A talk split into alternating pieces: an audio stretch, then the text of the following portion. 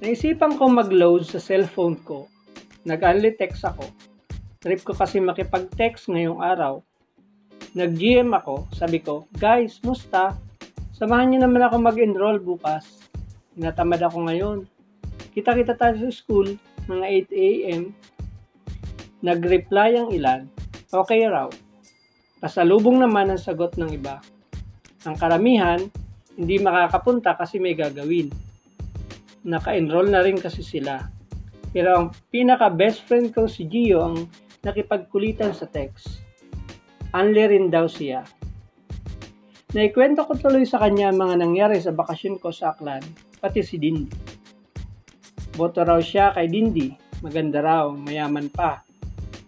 Hindi ko naman tinitingnan ang yaman ng isang tao. Mas gusto ko ang babae kapag siya ang tinitibok ng puso ko. Hindi ko rin napigilan ng sarili ko na ipagtapat sa best friend ko ang tungkol sa pagtingin ko kay Reese.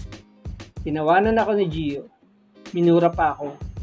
Dati-rati raw, dinededma ko, ngayon, patay na patay ako.